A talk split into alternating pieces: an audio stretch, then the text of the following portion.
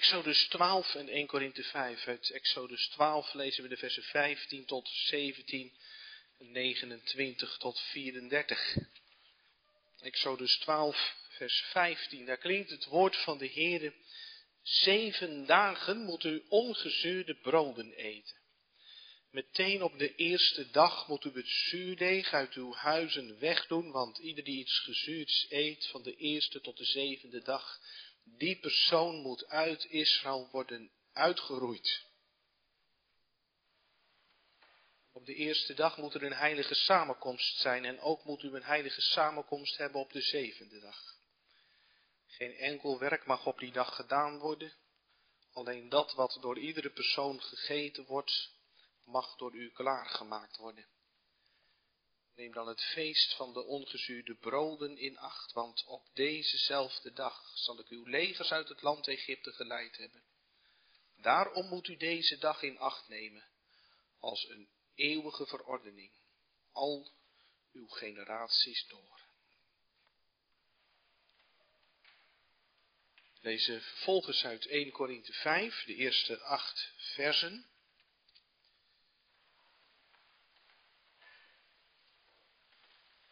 Paulus de toepassing maakt van Pascha en het feest van de ongezuurde broden. 1 Korinthe 5 vers 1 tot 8. Men hoort algemeen dat er hoererij onder u voorkomt en wel zo'n vorm van hoererij waarvan zelfs onder de heidenen geen sprake is. Namelijk dat iemand de vrouw van zijn vader heeft. En u doet zich zo gewichtig voor. Kunt u niet beter treuren om dan hem die deze daad begaan heeft uit uw midden weg te doen? Ik heb, hoewel afwezig met het lichaam, maar aanwezig met de geest, namelijk reeds besloten, alsof ik aanwezig was om hem die dat zo gedaan heeft in de naam van onze Heer Jezus Christus, als u en mijn geest bijeengekomen zijn in de kracht van onze Heer Jezus Christus, over te geven aan de Satan tot verderf van het vlees, opdat de geest behouden zal worden op de dag van de Heer Jezus. Uw roem is niet goed. Weet u niet dat een klein beetje zuurdeeg het hele deeg doorzuurt? Verwijder dan het oude zuurdeeg, opdat u een nieuw deeg zult zijn. U bent immers ongezuurd, want ook ons paaslam is voor ons geslacht. Christus. Laten wij dus feest vieren, niet met oud zuurdeeg, ook niet met zuurdeeg van slechtheid en boosaardigheid, maar met ongezuurde broden van oprechtheid en waarheid.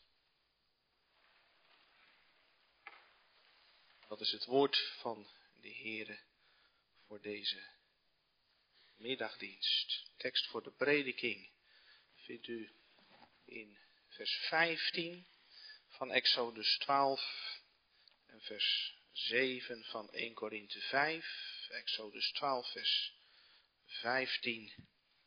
Zeven dagen moet u ongezuurde broden eten. 1 Korinthe 5 vers 7. Verwijder dan het oude zuurdeeg, opdat u een nieuw deeg zult zijn.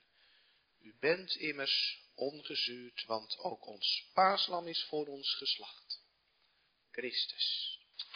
Jongens en meisjes, bijna voorjaarsvakantie, hè? Hoef je even lekker een weekje niet naar school. Maar ja, die vakantie die heet wel voorjaarsvakantie, maar het is nog niet echt lenteachtig weer, vind je wel? Storm, en regen, en grijs. Maar ja, dat kan zomaar ineens omslaan, hè? En weet je wat er dan gebeurt als het ineens een beetje lenteachtig wordt? En het zonnetje gaat lekker schijnen? Dan krijgen heel veel mama's de kriebels. De lentekriebels. Tenminste, mijn moeder had dat vroeger wel. Als het dan een klein beetje voorjaar werd, nou, help. Maar werd het tijd voor de grote schoonmaak. En dat was me toch een gedoe. Dan gingen alle gordijnen eraf en de vitrage ging eraf.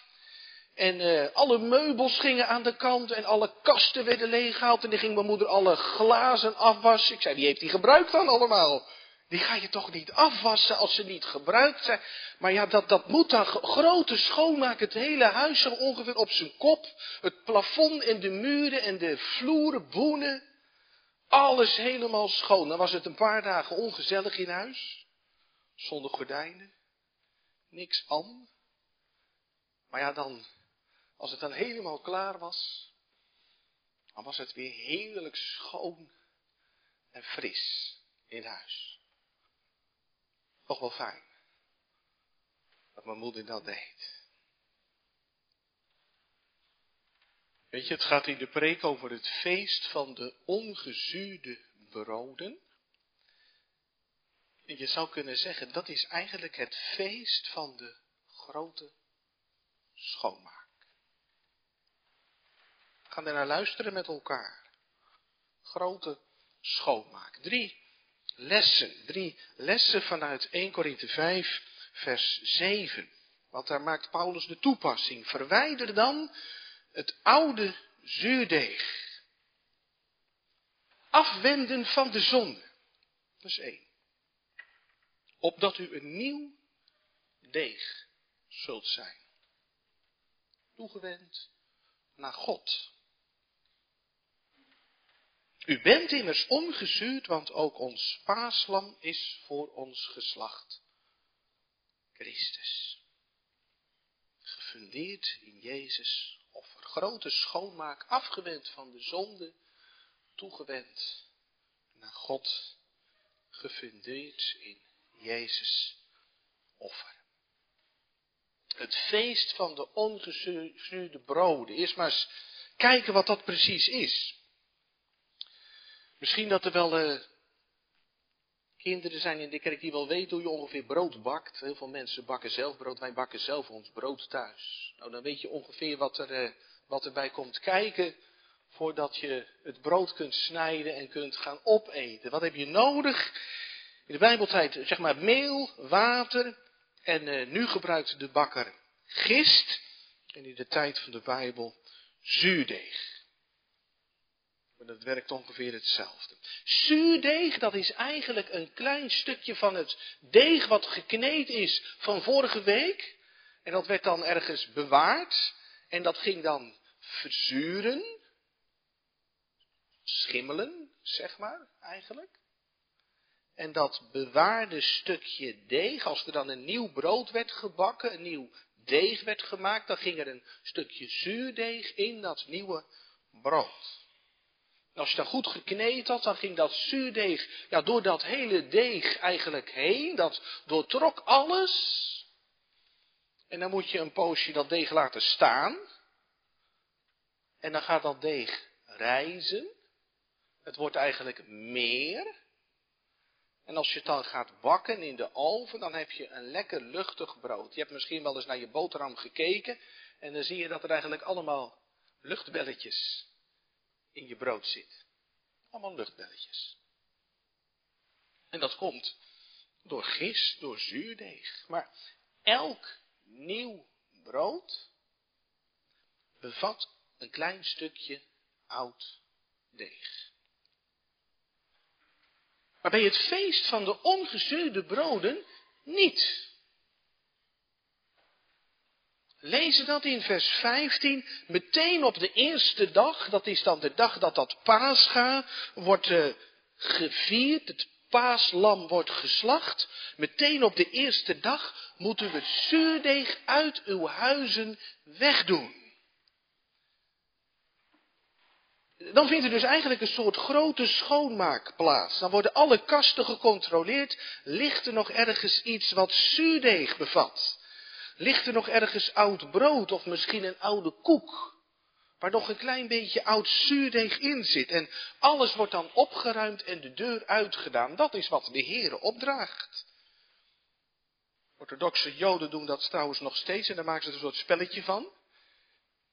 Als het hele huis dan schoon is, dan uh, verstopt mama of papa ergens nog een klein stukje zuurdeeg en dan mogen de kinderen dat gaan zoeken. En als ze dat gevonden hebben, mogen ze dat met stoffer en blik opvegen en opruimen. En dan is echt alles weg. En dan bidt de vader, Of de Heere alles wat we misschien niet gezien hebben, of de Heere er dan zelf voor wil zorgen dat dat dan tot stof en as. En dan is er zeven dagen lang geen zuurdeeg in huis. Het feest van de ongezuurde broden. Waarom? Waarom moet Israël dat vieren? Dat is ingesteld in de nacht van de uittocht. We hebben daar al twee keer van gehoord. De tiende plaag die vindt plaats. Egypte huilt. Want er is geen huis waarin geen dode is. In het paleis is de oudste zoon gestorven. Ook in de gevangenis staat er.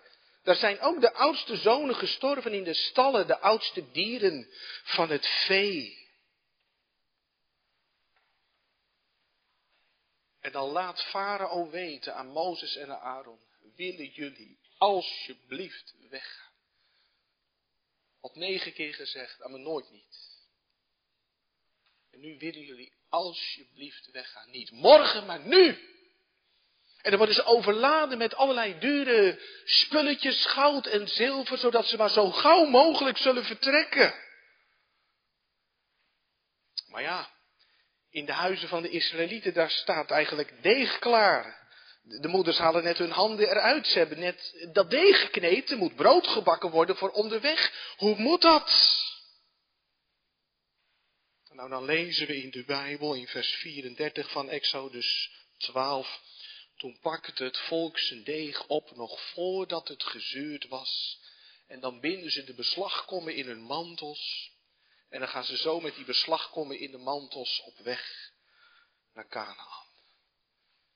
Die ongezuurde broden die herinneren aan de haast. Direct na het paascha het feest van de ongezuurde broden. Matzot staat in vers 15. Matses, ons woord matses komt daarvan. En dan moet er een heilige samenkomst zijn op de eerste en op de laatste dag van het feest, vers 16. Mag niet gewerkt worden, alleen maar voedsel maken wat voor die dag bestemd is, wat je op kunt eten, zodat er geen oud brood komt, geen zuurdeeg in uw huis. En het is een bloedserieus feest, hè. Ieder die toch iets gezuurds eet, die persoon moet uit Israël worden uitgeroeid. Afgesneden staat er, geamputeerd eigenlijk, hè. Zoals de dokter wel eens moet doen als er een bepaalde ziekte in een van je ledematen zit. Bijvoorbeeld in je, in je voet of in je onderbeen. Dat de dokter zegt, ja ik ga een stuk van uw been eraf halen. Want anders gaat die ziekte helemaal door uw hele lichaam.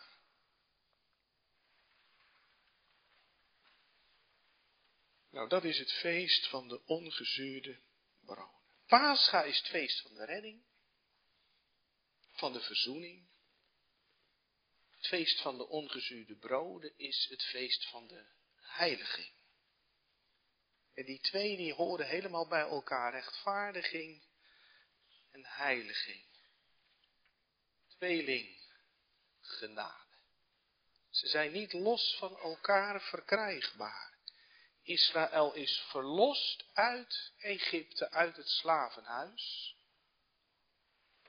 om de Here toe te behoren.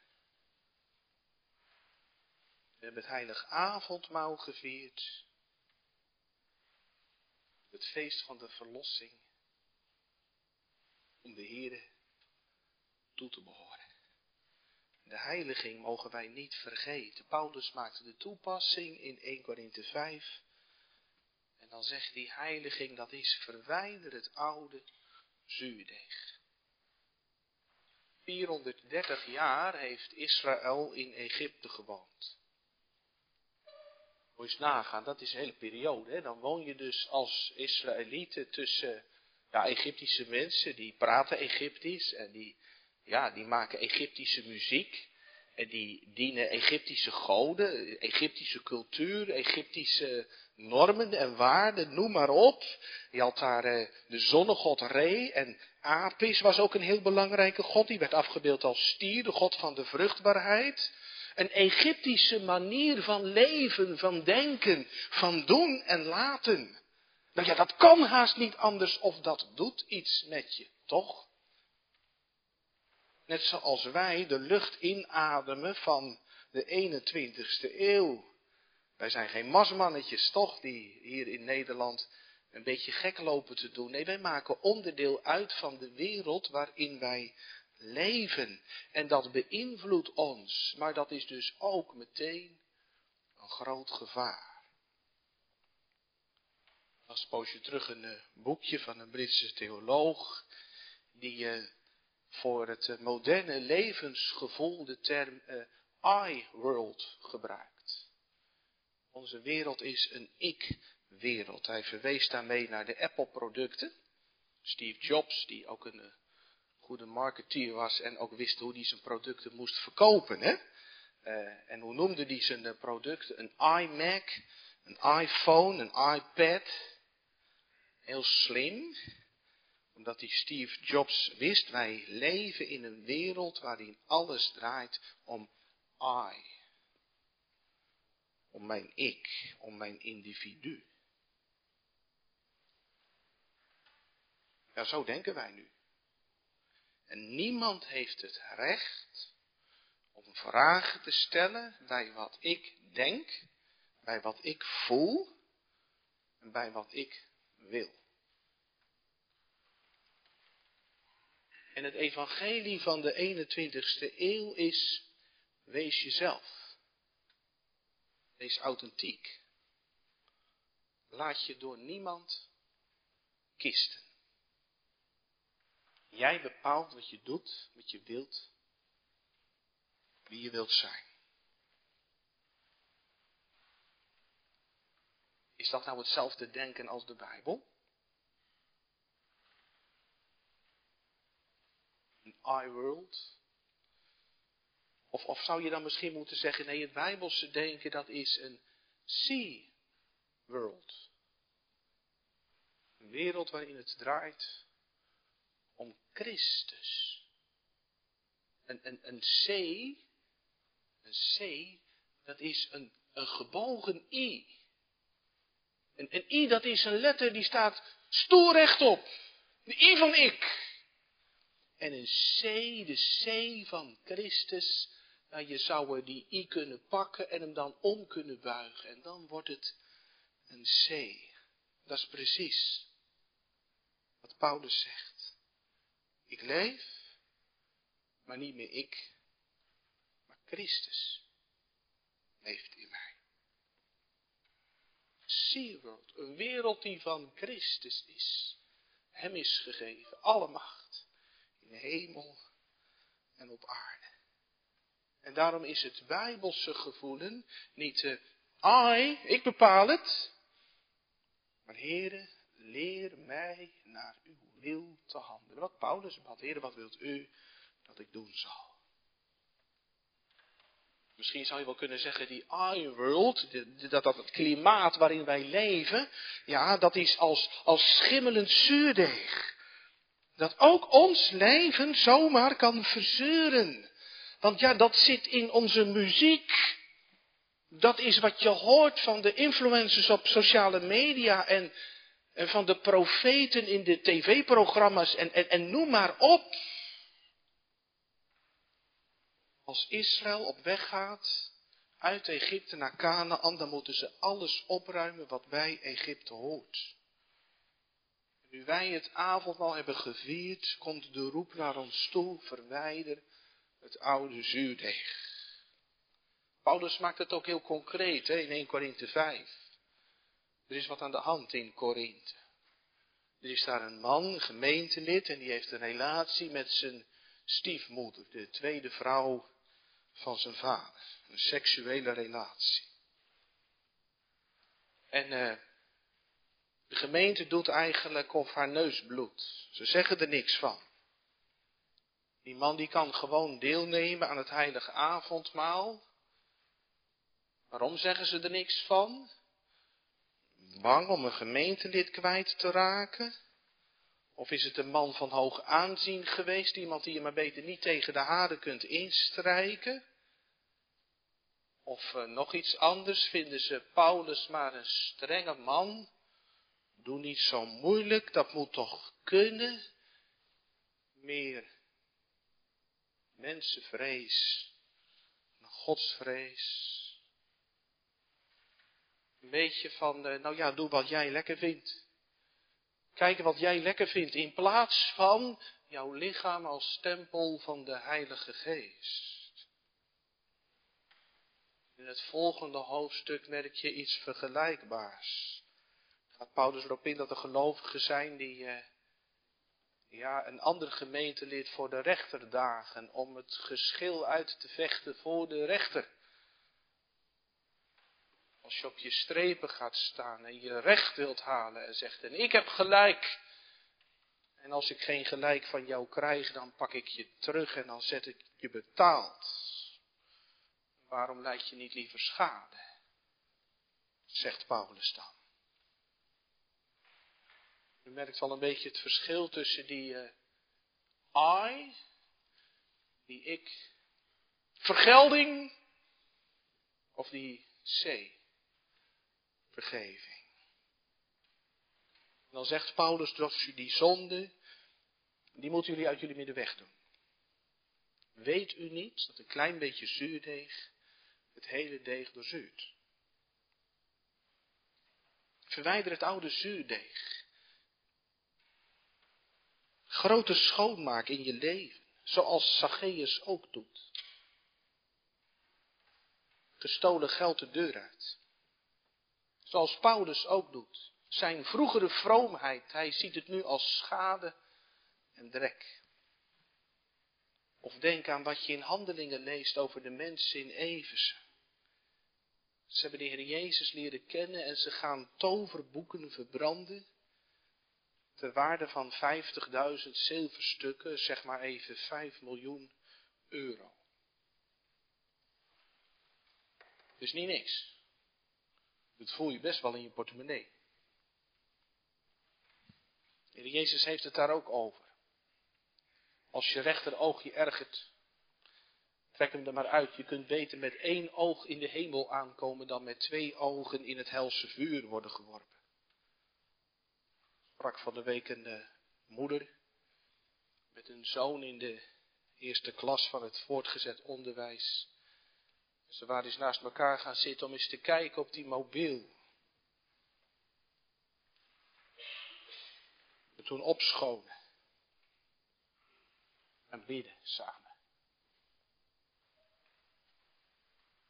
En uh, besloten dat het misschien beter was om te stoppen met twee appgroepen. Vol met foute grappen, schuine moppen, pikante plaatjes.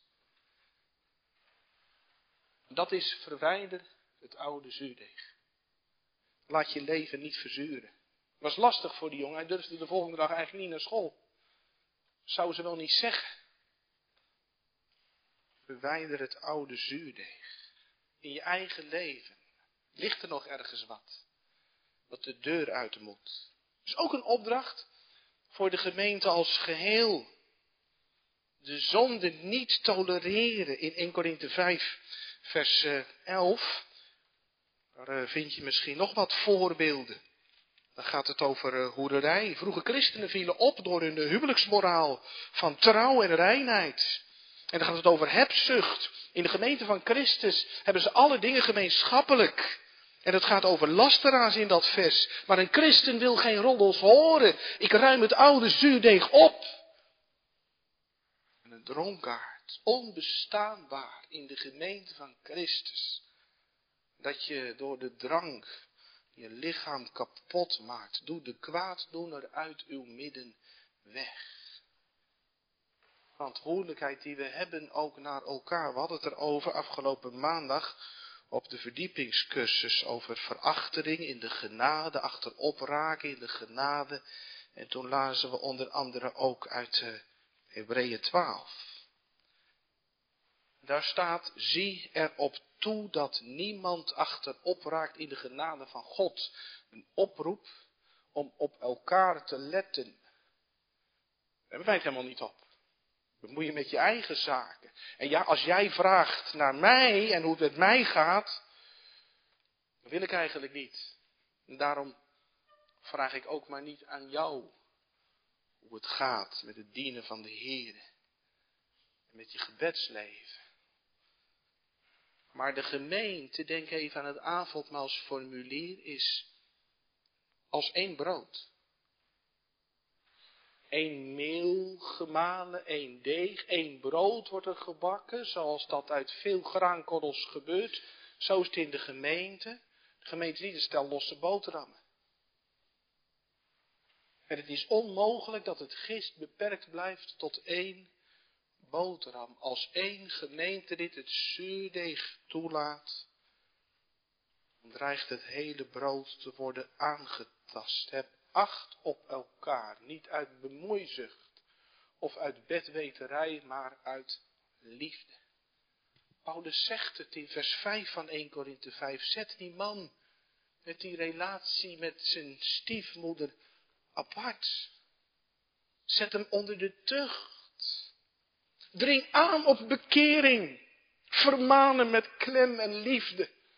Opdat hij uiteindelijk behouden zal worden. Opdat zijn geest behouden zal worden op de dag van de Heer Jezus Christus. Tucht mag doortrokken zijn van liefde. Verwijder het oude zuurdeeg, dat is één opdat u een nieuw deeg zult zijn. Het feest van de ongezuurde broden is een streep onder het oude leven en ook het begin van iets nieuws. We hebben dat al gezien aan het begin van Exodus 12. Dat de maand waarin het volk wordt uitgeleid uit Egypte en waarin het paascha moet worden gevierd, het begin van het nieuwe jaar moet worden de eerste maand van het jaar. In Egypte begon het jaar met de overstroming van de Nijl. Die bracht nieuwe vruchtbaarheid. De economie bepaalt de agenda.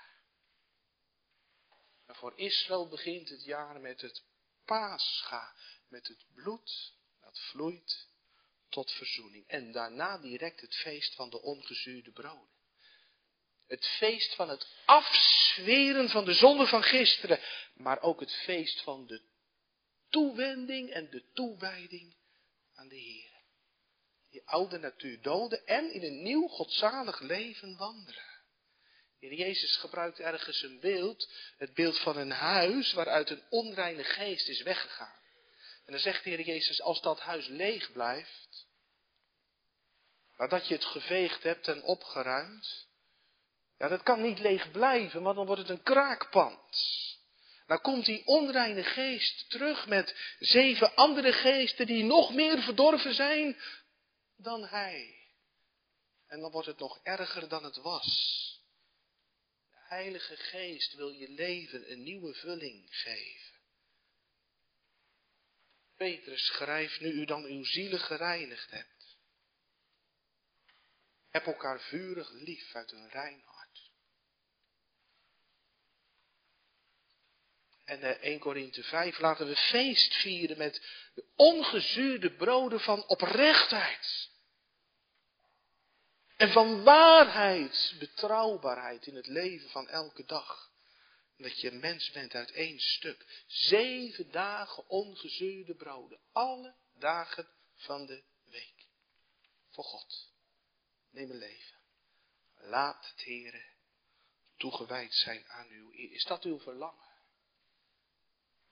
Niet alleen maar vergeef ons onze schulden, maar ook, o zoon, maak mij uw beeld gelijk.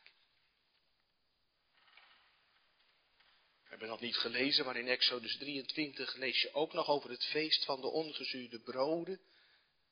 En dan moet Israël in later tijd naar Jeruzalem optrekken, naar de tempel. En dan staat daar, u mag niet met lege handen voor mijn aangezicht verschijnen mogen offers worden gebracht. Vuuroffer, graanoffer, zondoffer. Als je de zonde opruimt, mag je een priester worden. In God dient, zijn leven offert. Het offer van de lofzegging. Plek niet leeg laten. Want de lofzang moet gaande blijven, dat is de Heer zo ongelooflijk waard. Het offer van de toewijding. Heer, kunt u iets met mijn leven? Vorige week hebben we gebeden om nieuwe arbeiders in de oogst. Heb je dat jezelf wel eens afgevraagd? Niet alleen maar wat vind ik leuk om te gaan doen of hoe kan ik veel geld verdienen, maar Heer, hoe kan ik nuttig zijn in uw koninkrijk? En uh, offers van een uh, verbroken en een verslagen hart, die zijn aangenaam voor God. Oude zuurdeeg verwijderen opdat u een nieuw deeg bent. Laten we feest vieren met de ongezuurde broden van oprechtheid en waarheid. Het feest van de navolging, want leven met de Heer is een feest. Dan staat er nog wat achteraan in die tekst in 1 Korinthe 5, vers 7. Want ook ons paaslam is voor ons geslacht. Christus. En daar moet je niet overheen lezen. Want uh, ja, er zou zomaar een gevoel van verlamming je kunnen bekruipen. Toch? Breken met de zonde. Terwijl u de lucht van de zonde inademt op zo heel veel manieren. En, en je leven toewijden aan God. Misschien zeg je wel, dat zou ik zo graag willen. Maar dan heb ik er aan de, aan de rechterkant twee zonden ondergewerkt. Aan de linkerkant zijn er alweer drie uit de grond geschoten. Het is net onkruid. Zodat je je wel herkent in wat Paulus zegt. Ik, ellendig mens, wie zal mij verlossen uit het lichaam van deze dood? En dat laatste zinnetje van de tekst hoort er echt bij. Verwijder het oude zuurdeeg. Dat u een nieuw deeg zult zijn. U bent immers ongezuurd, want ook ons paaslam is voor ons geslacht, Christus. Vernieuwing van je leven, rust in de verzoening. En het is zo troostvol dat het niet andersom is. Eerst het feest van de ongezuurde broden. En als dat gelukt is, als je ervoor geslaagd bent, en het eind het feest van het paascha, dan word je verlost uit Egypte. Eerst de heiliging om de vergeving, om de verlossing te verdienen. Zo is het niet. Het paascha is het uitgangspunt. En Paulus roept het de gemeente van Korinthe toe. Want ook ons paaslam is voor ons geslacht Christus. Eigen kracht hoef je er niet aan te beginnen, het leven van de heiliging. Door het bloed van Jezus gaat het oordeel mij voorbij. En dan mag ik het lam ook opeten. Hij is ook brood. Als graankorrels is Christus geslagen tot meel. Als deeg gebakken in de oven van Gods toon. Hij is het enige brood dat helemaal vrij is gebleven van het zuurdeeg van de zonde. En hem mag ik eten. Alle dagen van de week. En zo wordt in mijn hart de wederliefde geboren. Ik heb wel eens dat verhaal verteld, jongens en meisjes, van die twee jongens in India. Misschien kun je het nog herinneren, die aan het dobbelen waren. De verboden spelletje, dat mocht helemaal niet. En die, die, die jongens die werden opgepakt. Ken je het nog? Twee jongens die werden opgepakt. Die moesten in de gevangenis en uh, ze konden pas vrijkomen als er een heel hoge boete was betaald. En die ene jongen, die was de zoon van een rijke mens. En die rijke mensen die betaalden die boete en toen was die jongen weer vrij. Maar die andere jongen, die was de zoon van een arme weduwvrouw. En die had geen geld. Maar ze hield zoveel van haar zoon dat ze heel hard ging werken om, om geld te sparen. Dat ging niet hard. En ze moest heel hard werken, van s morgens vroeg tot s avonds laat. Ze ging stenen sjouwen uit de droge rivierbeddingen en haar handen gingen kapot. En ze was al zo moe, maar ze hield vol voor haar zoon. En toen kwam er een dag en toen had ze genoeg geld gespaard. En toen ging ze de boete betalen en toen kwam haar zoon vrij. En toen kwamen op een dag die twee jongens elkaar weer tegen. En toen zei die ene, die zoon van die rijke mensen, hé, hey, zullen we weer een potje dobbelen? Weet je wat die andere jongen toen zei, die zoon van die arme weduwvrouw? Die zei nee, dat kan ik niet meer. Want mijn vrijheid heeft het bloed van mijn moeder gekost. Dat is het. Kan er niet meer. Dat oude zuurdeeg. Dat leven in de zon. Ik wil het niet meer. De dienst aan God is geen loondienst, maar liefdedienst. Het heeft het bloed van mijn heiland gekost. En ja, het is waar. Het is nog stukwerk hier. Niet dat ik het al gegrepen heb of al volmaakt ben, zegt Paulus. Maar ik jaag ernaar of ik het ook grijpen mocht, waartoe ik door Christus Jezus ook gegrepen ben. Bent u in de greep gekomen van het lam. Ga je op de vlucht voor de zonde. Er was een mevrouw die lid wilde worden van de gemeente en toen werd er aan haar gevraagd, wat is er dan precies veranderd in je leven? Toen zei die vrouw, ja, ik weet het eigenlijk zelf ook niet goed. Ik was zondaar en ik ben nog steeds zondaar. Ik voel me eigenlijk nog groter zondaar dan voorheen. Ik weet niet hoe ik het moet uitleggen, maar misschien kan ik het zo zeggen, zei die vrouw. Vroeger rende ik achter de zonde aan, maar nu rent de zonde achter mij aan en ren ik ervoor weg. Hoop dat je het herkent. Die pijnlijke constatering. Ik heb hem lief omdat hij mij eerst heeft lief gehad, maar het is maar zo gebrekkig. Steeds groter zondaar in eigen ogen en daarom steeds afhankelijker van de Heer. Vandaag zijn de Olympische Spelen voorbij.